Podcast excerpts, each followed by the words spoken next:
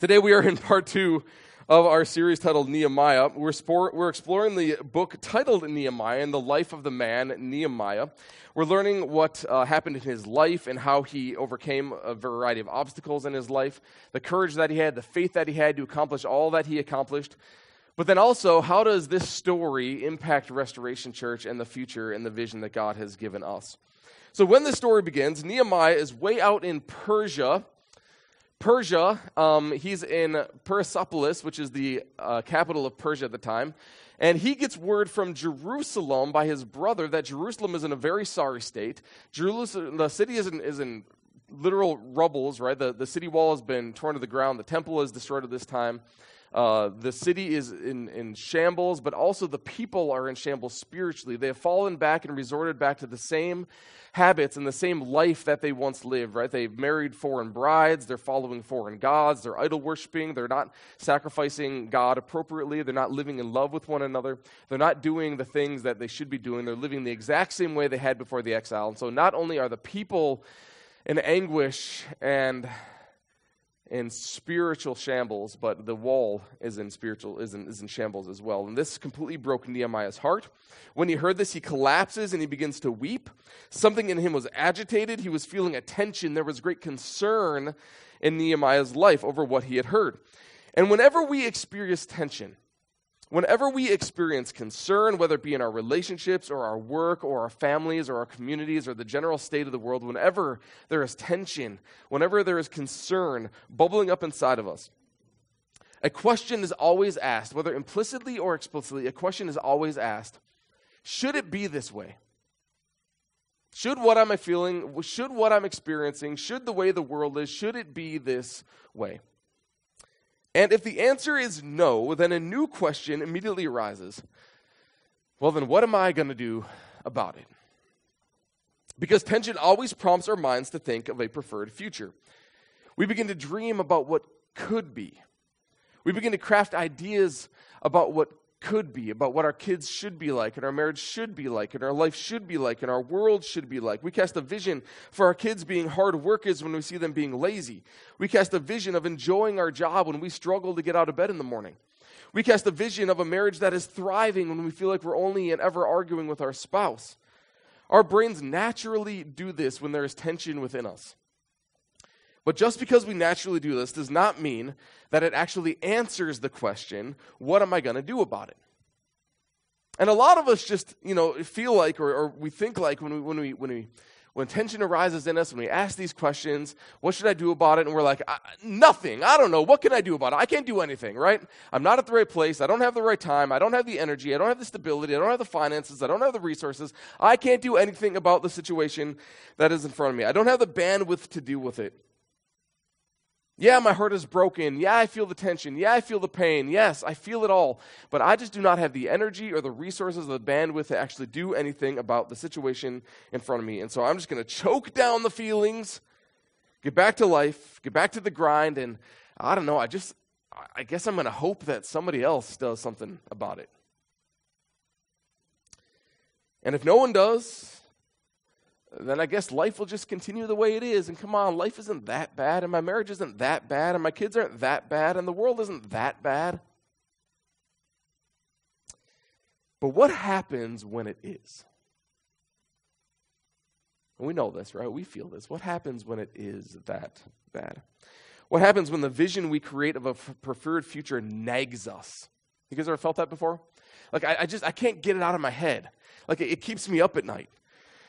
What happens when the vision doesn't die in us, but it persists night after night and month after month and year after year, and we just can't shake it? What happens when it eats at us? You see, what separates vision from a dream is conviction. It's not that something could be done, it's that something must be done because I can't let this keep eating me. I can't let this keep nagging me. I can't let this keep me awake at night any longer. There is a moral imperative attached to vision. Like, it would actually be wrong if I didn't see this through. It would be wrong to not instruct my kids in being hardworking, generous, responsible, fun loving, caring adults creating boundaries for them and expectations for them to be that way. It would be wrong for me to stay in this hamster's wheel of a job instead of venturing out into what God has called me to do. It would be wrong for me to turn a blind eye to the injustices I see in my community when it would just be easier to pretend they don't exist. You know, the first time I remember feeling this way was in second grade. Whenever we were put in high stress situations in second grade, like, you know, texts or having to, to speak in public, things like that, the girl who sat next to me would have accidents. She would literally, she would pee, she would pee herself. And, and I can remember the first test of the school year when I was in second grade. Nobody had any idea that, that this happened. I can remember the very first test we took, and I was taking the test, and I was sitting there, and I was realizing that the feet below me, my, the floor below me was getting slippery. And I was like, what? That's so odd. Like, what's going on here? And so I, I looked over at this girl, and I could just see how distraught and how embarrassed she was. And then the kid on the other side of us, we sat, this, the, our, our, our, desks were all in a big U shape around, around the room. And uh, the, the, the kid, the boy on the other side of her felt the same thing, and you could see it. And, and he looked over her and he stood up and he starts pointing his finger and he starts calling out and he starts describing what's happening and he's, and he's pointing out that this girl is having this accident in front of all these kids and, and he's pointing around and, and you could see the girl just like begins to sob and break down and she's so embarrassed and all the, and all the class just erupts in laughter, pointing their fingers at this girl and I'm sitting there and my heart is just broken for this girl. And I sat there in the moment thinking, you know, my, my, my heart is broken. I'm feeling tension, right? There's concern, there's an agitation rising, rising up in me.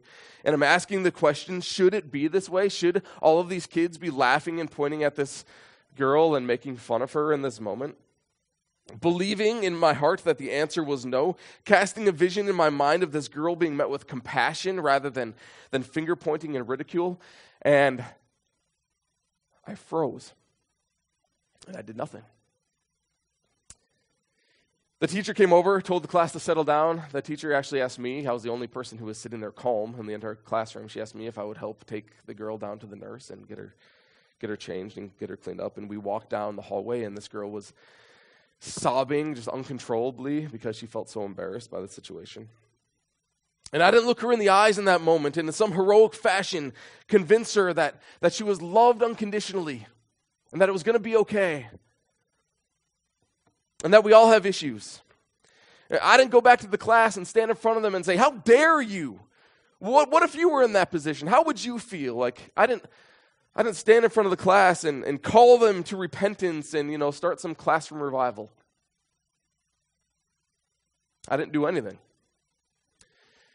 But the situation nagged me. It nagged me. There was something in me all night long, for day after day after day. There was nagging in my heart kids treating each other like crap nagged me all night. Humans being so dang selfish nagged me all night. And this situation, in a lot of ways, and this tension I felt, I saw how horrible humans can treat each other in this moment. First time I really remember feeling and thinking how horrible humans can treat each other. And I began to cast a vision of a preferred future where humans were kind and respectful and unconditionally loving. I didn't know Jesus was the fulfillment of my vision until much later in life, but I was eventually convinced that Jesus was the solution to all of that nagging in me, all that was bothering me about the condition of the world. And that tension still nags me. As I look at our community and as I look at our world and I see how people treat each other and I see how people are living so far from abundant life, it still nags me and it still keeps me up at night. More on that in just a minute. When Nehemiah felt the tension regarding Jerusalem and his people, he didn't jump up immediately and run off to fix the problem. He couldn't. There was nothing he could do about the problem and the situation that he was experiencing. He was in the wrong place, doing the wrong job, working for the wrong guy, and he had no way of changing his circumstances. He was a slave to the king of Persia. He had no rights, he had no resources at his disposal. All he had was a vision of a restored people. All he had was some prayer. All he had was time. He was not free to act on the vision that he had received, but this does not mean that he was inactive. He used the time to prepare for the day when God would release him to accomplish the vision that God had given him. And so he prayed and he planned. We learn in Nehemiah 1:11 during his prayer. He says, Lord, let your ear be attentive to the prayer of this your servant and to the prayer of your servants who delight in revering your name. Give your servant success today by granting him favor in the presence of this man. And so, specifically, Nehemiah prays for an opportunity. Now, our tendency is, I think, at least my tendency is, and if maybe we're all honest, we would maybe agree with this, our tendency is to pray for a miracle.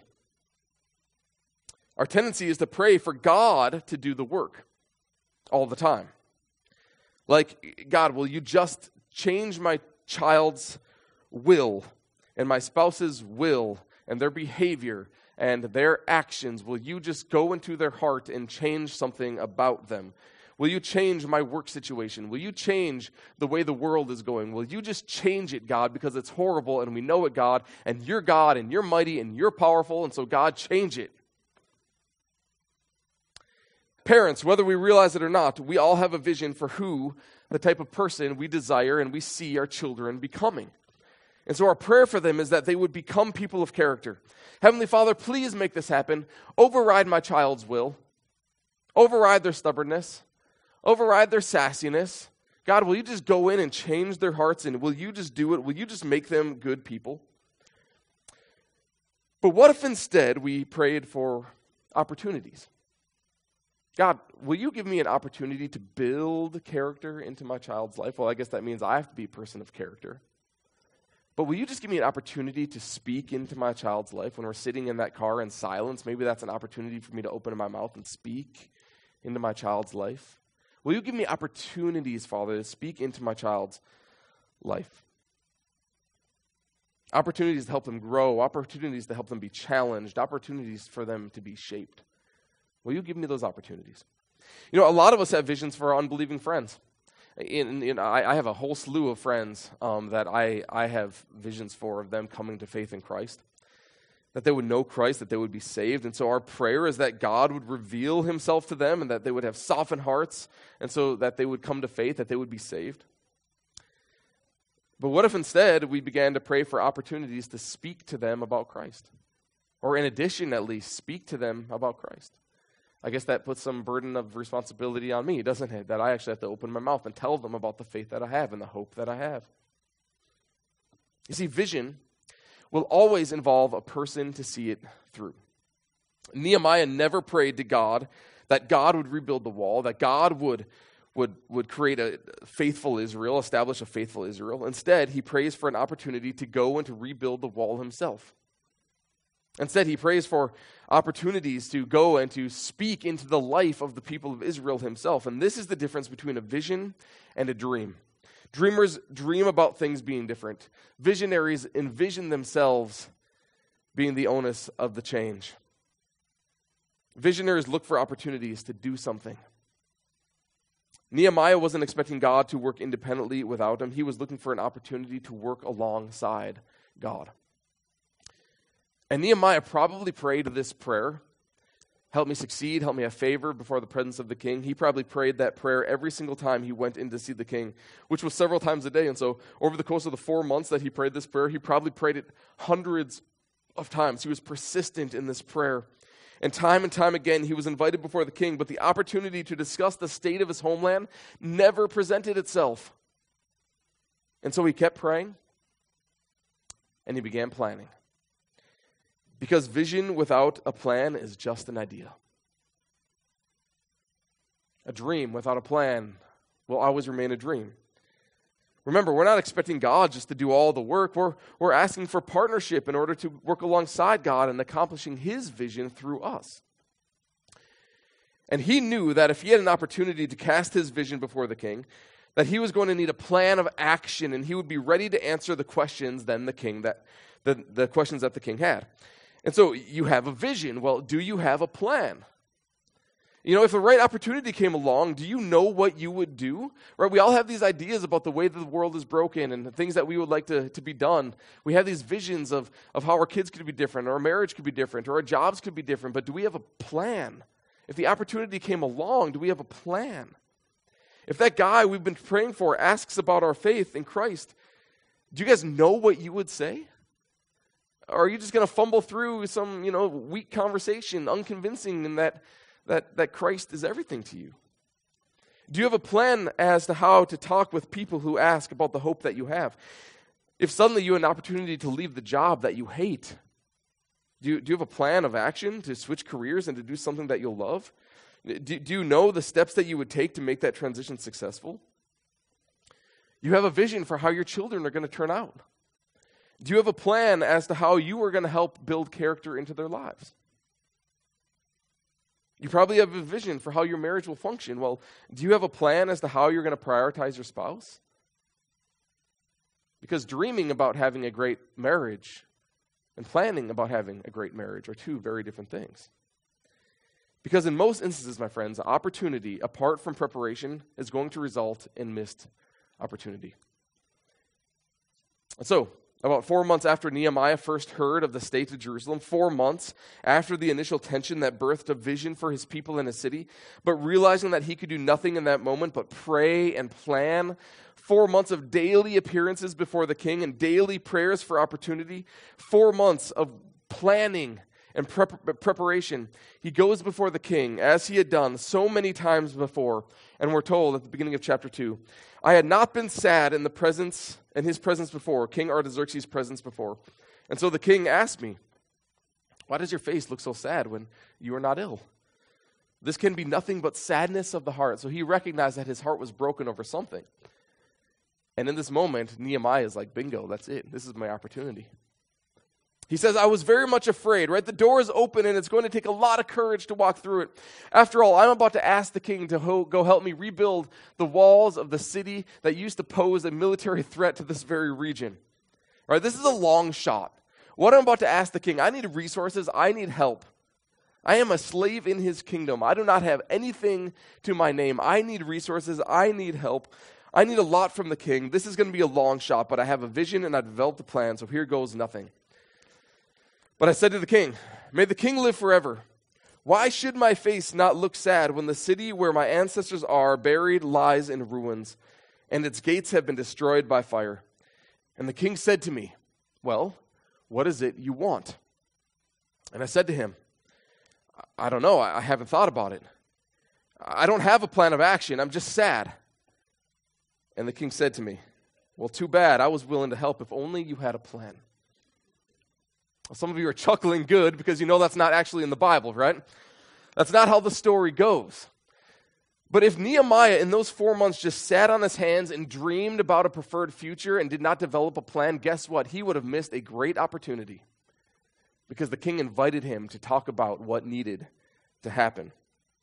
And so he came prepared, developed with a plan in mind. He was ready with a response. The king said to me, What is it you want? Well, if it pleases the king, and if your servant has found favor in his sight, let him send me to the city in Judah where my ancestors are buried, so that I can rebuild it. Then the king, with his queen sitting beside him, asked me, How long will your journey take? And when will you get back? It pleased the king to send me, so I set a time. But just a request, that's not a plan, right? I, I remember the vision is to restore Jerusalem. That's going to take resources and lumber and tools and safe travels and people to help. And so I also said to him, If it pleases the king, may I have letters to the governors of the Trans Euphrates? Right? This is his plan manifested in his request, so that they will provide me safe conduct until I arrive in Judah. And may I have a letter to Asaph, keeper of the royal park, so he will give me timber to make beams for the gates of the citadel, by the temple, and for the city wall, and for a residence I will occupy? And because the gracious hand of my God was on me, the king granted my request. I mean, basically, right, Nehemiah needed to leave his post in Persia. He needed financial support from the king. He needed safe travel. He needed supplies and resources when he got there. He needed authority once there to convince the people to help him build the walls. And so he made a plan as to how to get it all. And it required immense favor from God. These were long shots, right? These were uh, only God could accomplish this type of requests. But Nehemiah believed, even if this terminology hadn't been written down yet, that God was the God of the immeasurably more than all we can ask or imagine. And he believed that God would grant him what he needed. He knew God's promises, and so he relied on God's strength. But if he would have entered the conversation without planning, he would have squandered the opportunity because opportunity apart from preparation, results in missed opportunity.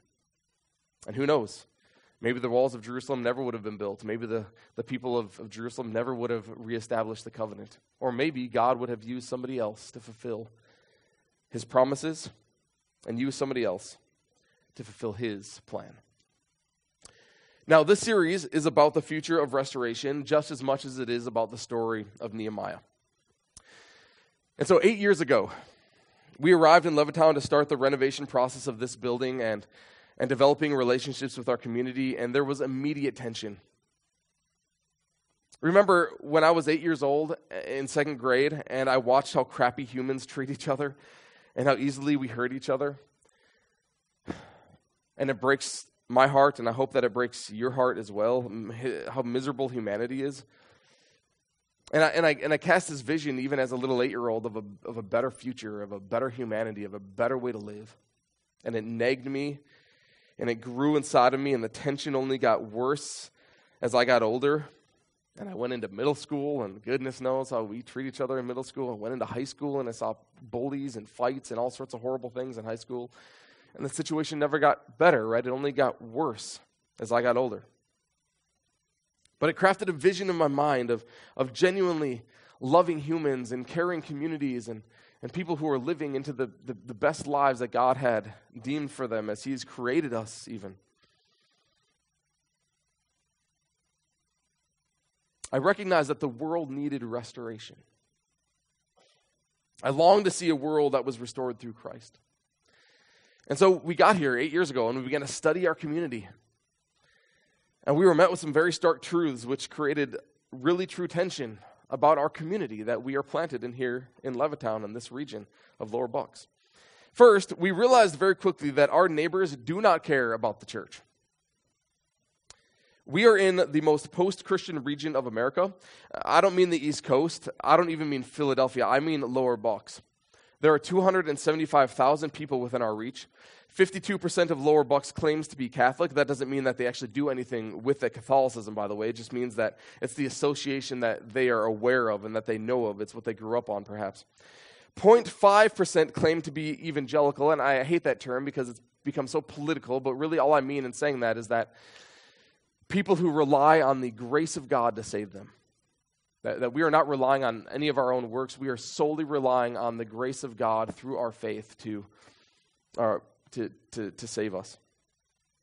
Pennsylvania as a whole, by the way, is about 3% evangelical, 17% Protestant, 3% evangelical. All that is to say is that we are about one sixth as evangelical um, as the rest of the state. We live in the most densely packed suburban area of Philadelphia. We have more people than any other suburban region, but with one sixth the evangelical presence. In other words, Levittown and its surrounding towns is one of the least Christian areas, the least regions of the entire nation that relies on the gospel of Jesus Christ for our salvation in the entire United States. Our area is thoroughly post Christian. This means that people are no longer interested in looking to the church for the answers to their greatest questions. It doesn't mean that the questions have stopped, right? It doesn't mean that people aren't searching for answers. It doesn't mean that, that people still don't feel guilty and feel ashamed for their behavior. It doesn't mean that they're, they're not carrying around an immense burden upon their shoulders. It doesn't mean that they grieve unendingly when, when things are, are hurtful and there's sorrow that happen. They're doing everything in their power, in fact, to get rid of that guilt and that shame. It doesn't mean that people are adamantly searching for meaning and purpose in life. It's just that the majority of people in our area aren't interested in finding answers to all of those questions and all those experiences in a place like this, in the local church. The reality is, the church has done too much damage, the church has been too irrelevant, the church has hurt too many people, and people have sought meaning and the answers to life's biggest questions elsewhere. They're just not convinced that the church has any solutions to their problems. And the reason this is the case, specifically for our area, is because sociologists say Levittown was founded on the principle and the promise of autonomy. Levittown was the first suburban experiment propped up on the idea of the American dream of being self made and self governed. And now, second, third, and fourth generations of that mentality are promised. I'm sorry, second, third, and fourth generations of that mentality and promise are still seeking out that same dream. But the American dream and autonomy naturally spits in the face of a faith system founded on grace. So we have a real challenge in front of us. But here's what I also know to be true everybody is searching for what Jesus inherently provides. Everyone is doing something to fix the problem they know they have. Everyone has experienced guilt and shame, and we carry it with us, trying to rid it wherever we can. We, we do this through blame shifting, through running, through hiding, through concealing. We do it through drug use and alcohol use and sh- blame shifting it away. We try to work it off by being good persons or good people. We, we go to places like this and we try to be religious, hoping that's going to solve the problem. Everyone is doing something to attempt to discover meaning on this planet. Everyone is doing something to try to fix the problem that they inherently know that they have. But we still walk through life empty except for the baggage that we carry. But Jesus comes along and says, Friends, I'll take it off your shoulders. I'll, I'll free you of that. I'll forgive you of it all. And on the path of that forgiveness, I'll set you on a course to abundant life. In other words, Jesus is the answer to life's biggest questions that all of our neighbors are inherently asking. Our neighbors don't know it because most typically Jesus is packaged alongside the baggage of the church. And our neighbors aren't interested in the church. The church, in other words, as it is traditionally known, is the biggest obstacle for our neighbors to come to faith in Jesus. And that is really hard for me to say as a leader of a church. But I believe it's true. And all of this is part of the tension we are experiencing. And, and I don't, is it just me that's experiencing it? Like, as you read that list of what our community is like and what our region is like, does that create tension in you as well? Does it break anybody else's heart that our, our neighbors, our community is so far from Christ? So far from the life of Christ, so far from abundant life, so far from forgiveness, so far from the free gift of grace that Christ offers us? So far from everything that they are inherently searching for, but they're trying to find it in all the wrong places. Does that break anybody else's heart, or is it just me? Maybe that's why I'm the leader of a church, because it breaks my heart, right? But we are the body of Christ, and so I hope that it breaks your heart as well, because all of this should create tension in us. And then, again, tension always asks the question should it be this way? Should we be content with our community being so far from God? Should we be content with our community living broken, searching, wanting lives? I mean, if we take Jesus seriously, the answer has to be no, doesn't it? I mean, if we take Jesus seriously, if we have any compassion, any love, the answer has to be no. We cannot be content with our community being so far from God. And so then the natural question, again, is well, what are we going to do about it? Tension always asks the question should it be this way? And if we are adamant, believing what Jesus has said, being people full of compassion and love and generosity, the answer must be no, then what are we going to do about it? And about five years ago, after praying about our region and, and, feeling this tension, five years ago, I've been wrestling with these feelings, right? These have nagged me. These have kept me up at night. This is what I think about in my free time. When I'm at the beach with my family, I'm thinking about how horrible our community is. Not how horrible, just how far our community is. That's why they don't want to come here, because I call them horrible all the time, right? No, like, this is, it, it nags me, it plagues me, right? This is so heavy upon my heart and my mind. A vision for a space that functioned as the church functions with the same values and the essential mission began to grow in me. A, a venue that would house community and bleed generosity in all it does. A, a venue and a community that was helping our community meet and know Jesus and that would be a natural and compelling draw for every single person.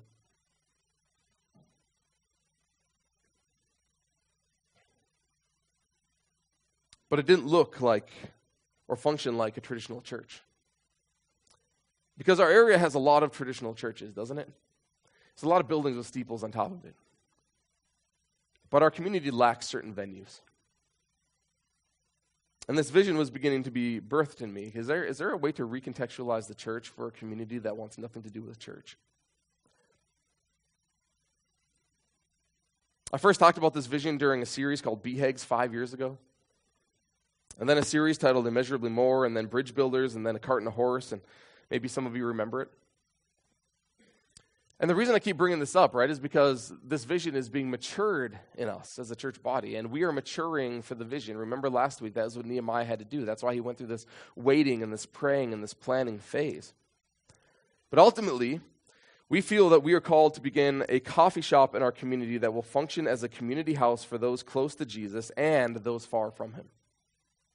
A business that will bleed generosity in all it does. We've determined to call this the bridge because it illustrates our hope in bringing those far from God close to Him through community in Christ. This space will close that gap. If you don't like this logo set, maybe you prefer this logo set. We want to create a space that is designed for community, designed for conversation, designed for growing deeper in love and in Christ, but that is also a dynamic expression of God's generosity. How? Well, imagine you come into the bridge and there's a sign that says something to the effect of 100% of our proceeds will be poured back into our community. Thank you for your contribution. Or something to that effect. And why would we do this? Why, why, why would a, a, a business give back 100% of all of its proceeds back into the community? Because the bridge is a coffee shop in our community for our community. Because our mission is not money. I've talked to so many church, uh, like, you know, a, a, church coffee shop, this isn't nothing new. This isn't like some radical vision. Like, there's a lot of churches that have coffee shops. But I've talked to a lot of pastors who've done this, and their bottom line is still, at the end of the day, the dollars they're able to make. And our vision, my friends, is not money. Our mission is to help those who are far from Christ know Him, and because they won't do so in a local church, we're going to redefine church and let the world know who Christ is without all the baggage that comes with a building like this. A lot of churches have coffee shops. This is not a church coffee shop. This is the church recontextualized for a community that wants nothing to do with the church. It won't feel churchy. It doesn't have a church name like Hebrews or Uplifted or Faithful Blend or Holy Grounds or Jehovah Java or Being Redeemed or Pressed but Not Crushed or the cup that overfloweth. I mean, I can go on and on and on, guys. This is. But it keeps nagging me. And it keeps me up at night. And for the last five years, we've been in a praying and a waiting and a planning phase. But COVID presented us with opportunities and a conviction that our community needs community. When we were socially distanced for so long, we realized very, very quickly, and maybe some of you did too, our community needs community. And more than that, our community needs Jesus. So, this past January, several from our leadership came together to discuss where restoration is and where we're going, and we determined to focus on four strategic areas that will ultimately help us accomplish the vision. First, we know that restoration in general, but certainly as we do something like this, we'll need healthier organizational systems. And so we established a team that is working towards this, and we're making great progress in this regard. Second, our space and external venues. We still plan on expanding Restoration Church. That was, the, that was one of the initial visions that we wanted to expand. We want to build an expansion onto this building, a lobby of, of sorts that would also house um, a place for our community to come and be known. Because of COVID and the unknowns that the pandemic is still presenting, the process of raising funds for this has been delayed, but it is still certainly within our future. But the space COVID provide, but, but in the space that COVID provided, also allowed us to rethink some of the things and, and to listen as to how God is calling us to, to reach our community. And to reestablish the initial vision that God gave me five years ago of a coffee shop off our campus that will function like the church, but will feel nothing like the church. Third, we feel called to develop a holistic birth to death discipleship pathway, which we've made tremendous progress on, but still have a long ways to go. And the bridge will, how, will be housed for many of the discussions that these discipleship pathways creates for us. And lastly, that prayer would be a central focus to all that we do. And so I'm going to invite Kate forward, and we're going to move into a time of worship. But while we do so, I want to give you an opportunity to respond to this. Online, you can participate too, by the way, because some of the links that I'm going to talk about in just a minute are going to be dropped into the comments. In the four corners of the room, you might see these pieces of paper. They all have these QR codes on them. If you don't have a smartphone, we can um, certainly access after the service. We can help you access um, all of these websites and all of these forms as well. In the four corners of the room, you see the, the, the, four sheets of paper, each with a QR code on them, leading you to a form pertaining to one of these four areas, these four endeavors. And so while we sing, here's what I want you to do I want you to simply pray. I want you to spend a few moments in prayer and asking God, God, how are you calling me to invest my time, my energy, my, my resources? Where are you calling me to participate in the life of Restoration Church? And so begin praying. And if you're ready and when you're ready, then I encourage you to get up because we want you to take a step, right? The fact that we just didn't hand you a piece of paper with this, this is an action step, right? It's going to take some energy out of you to get up off your seat or to move to where these QR codes are. And it's an indication then that you're ready to go because we've never been a church where the staff does all the work. We've never been a church where it's just me that's doing all the work. We've always been the body of Christ functioning together to accomplish the mission that God has called us and the mission that God has put in our hands. And so all of these are action steps, but they're also commitments to prayer. One of the first things we did to assist in our healthy org culture was to develop an agile pod. I'm not going to go into the details of this. It looks weird. I get it. I'm not going to tell you what it's all about. But we didn't want a traditional. Um, we didn't want a traditional org chart because it was too linear. We're, we're, we're a church of collaboration. We're a church of teams working together to accomplish things. And yes, we're developing new systems and structures around everything that we do to enhance our work and make things smoother. But one of the thing, one of the ways that we create healthy organizational structures is by filling all of these circles with, with people with team members. And so, the, the, the thing that you would do when you fill out the healthy organizational structure is you are saying, I'm ready to go. Put me in, coach. I'm ready to go, right? Like, I'm ready to get onto a team. I'm ready to serve.